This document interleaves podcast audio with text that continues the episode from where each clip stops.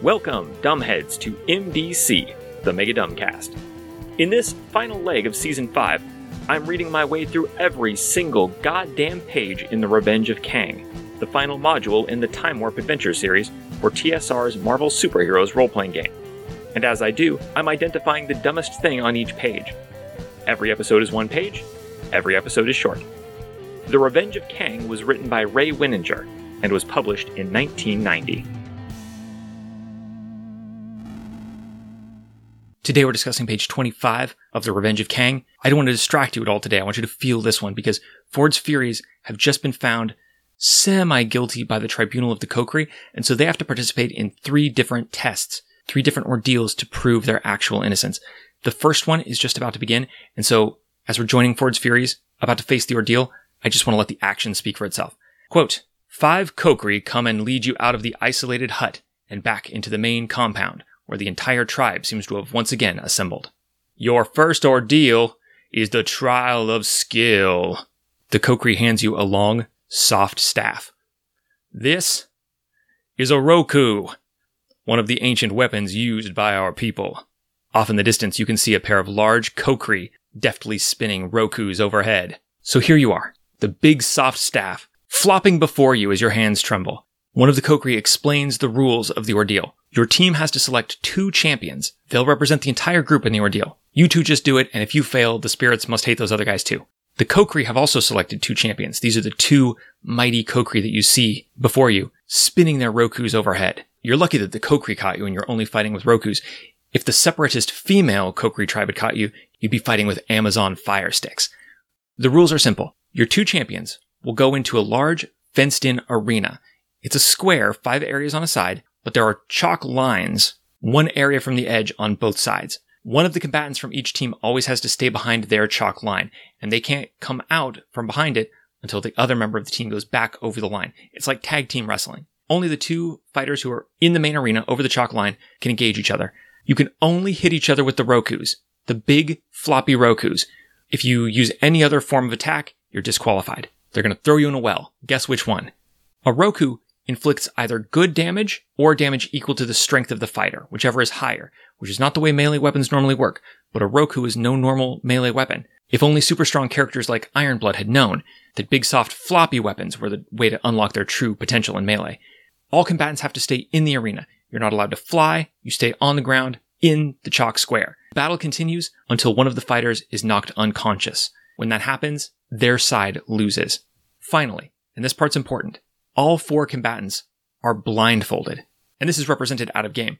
Quote, during the combat, don't allow the players playing the heroes in the arena to see the battle map. Instead, they must rely on directions shouted to them from their friends outside the ring, the other players.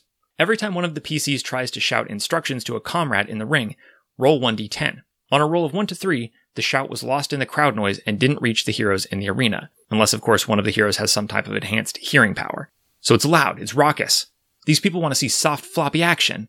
The Kokri have their fists in the air and they're chanting, Pool noodle!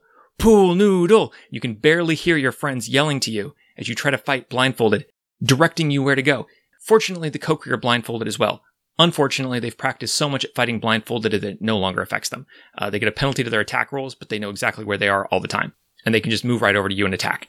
Every time you want to attack, if you're the chosen champion, you have to describe in detail where you move. For example, quote, I'll move two areas to the left and swing around to attack the area behind me. But you have to do all this at the direction of the other players because you can't see the battle map that you're on. All of the blinded combatants suffer a minus three column shift penalty to their attacks, but the Kokri combatants are masters of the Roku and receive a plus one column shift bonus when fighting with it, lowering their penalty to minus two column shifts. It goes on to say that they have the same stats as other Kokri, which means that with that minus two column shift, these masters of the Roku wielded with poor ability. This may be a very long ordeal. The rules go on to say, quote, it is impossible to kill someone with a Roku. Yeah, no shit, I'm blindfolded. Any combatant reduced to zero health is automatically unconscious and need not make the usual endurance feat roll. So, you need to pick two champions from your team, and then it's just a matter of the player of that champion sitting there effectively blindfolded themselves, not able to see the battle map, and the other players look at the battle map and yell at that player. Well, I guess they don't have to yell in real life, although they probably will. They'll get into role playing it. They have nothing else to do. They yell to you where you are, then you explain where you're moving. They they tell you, I guess, move two areas to your left and turn around and attack the person behind you. And then the judge turns to the person playing the champion and is like, what do you do? And the champion is like, I move two areas to the left and turn around and hit the person behind me.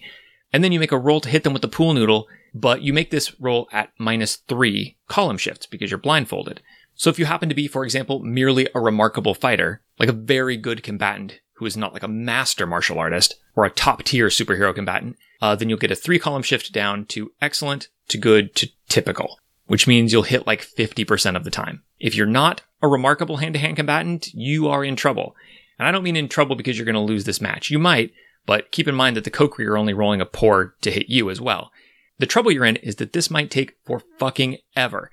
The Rokus do either 10 damage or equal to your strength. You're not going to hit very often with these Rokus unless you're a very talented fighter. The Kokiri also aren't going to hit you very effectively or for very much damage. And this shit continues until someone is unconscious. And there's a partner. So if you are near unconsciousness, you can always run back to your side of the arena. Granted, it might be a little bit difficult to make your way there blindfolded. You can't yell to your friends, hey, how do I get back to my side of the arena? But hopefully they'll notice that you're in dire straits and let you know. You can tag the other person in, and then after having your hit points laboriously whittled down by 10 damage attacks that only hit less than half the time, the Kokiri have to get through the hit points of a whole other superhero for you to lose this. And likewise, if they tag out at the right time, you might have to work your way through as much as 130 health with a pool noodle. Fortunately and unfortunately for our heroes Ford's Furies, they actually have an excellent champion for this battle, Ironblood. Due to his blood's high iron content, Ironblood has a number of decisive advantages here. Number one, he's an excellent fighter. It's hard to explain how iron in the blood contributes to that. Uh, you wouldn't understand. It's related to chi. But anyway, he's very strong and he has body armor of 50. His body is extremely durable and resistant to damage because of his blood's high iron content. So, uh, these, these Rokus can't hurt him. He is so blessed with such a bounty of iron based superpowers that if you can possibly imagine, he cannot be rendered unconscious with a pool noodle. So he's going to be combatant number one, and then the other one is going to be, I don't know, like this person has to just sit and do nothing. So I guess we might as well choose all ears since he since he can't move anyway. he probably doesn't have the strength to yell. So we'll let him chill out behind the chalk line, and then Cub Scout and Scoop can go up to the crowd and they'll yell down at Ironblood, "Hey, over there! Two to your left, three to your right. Turn around on your six. Back it up." Probably what's going to happen though is Ironblood is just going to yell at the Kokiri, "Hey, I'm right over here. Come get me. Hit me with a Roku." And they'll the Kokiri, being masters of the Roku, will know, "Hey, I hear someone saying, here I am. I'd better go over to them and hit them with the Roku." And they will.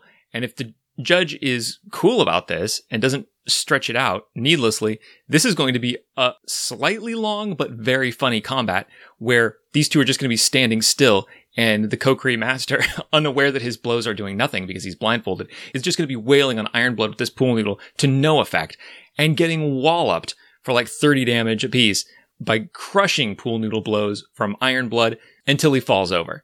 And then we're going to be done. If the judge is not cool about it and the Kokiri tags out, they evade once they realize that this is not going well, then we could be here for a really long time because Ironblood can't lose. But he is still limited to like a 55% chance to hit every time he attacks, and he can't necessarily find the Kokiri.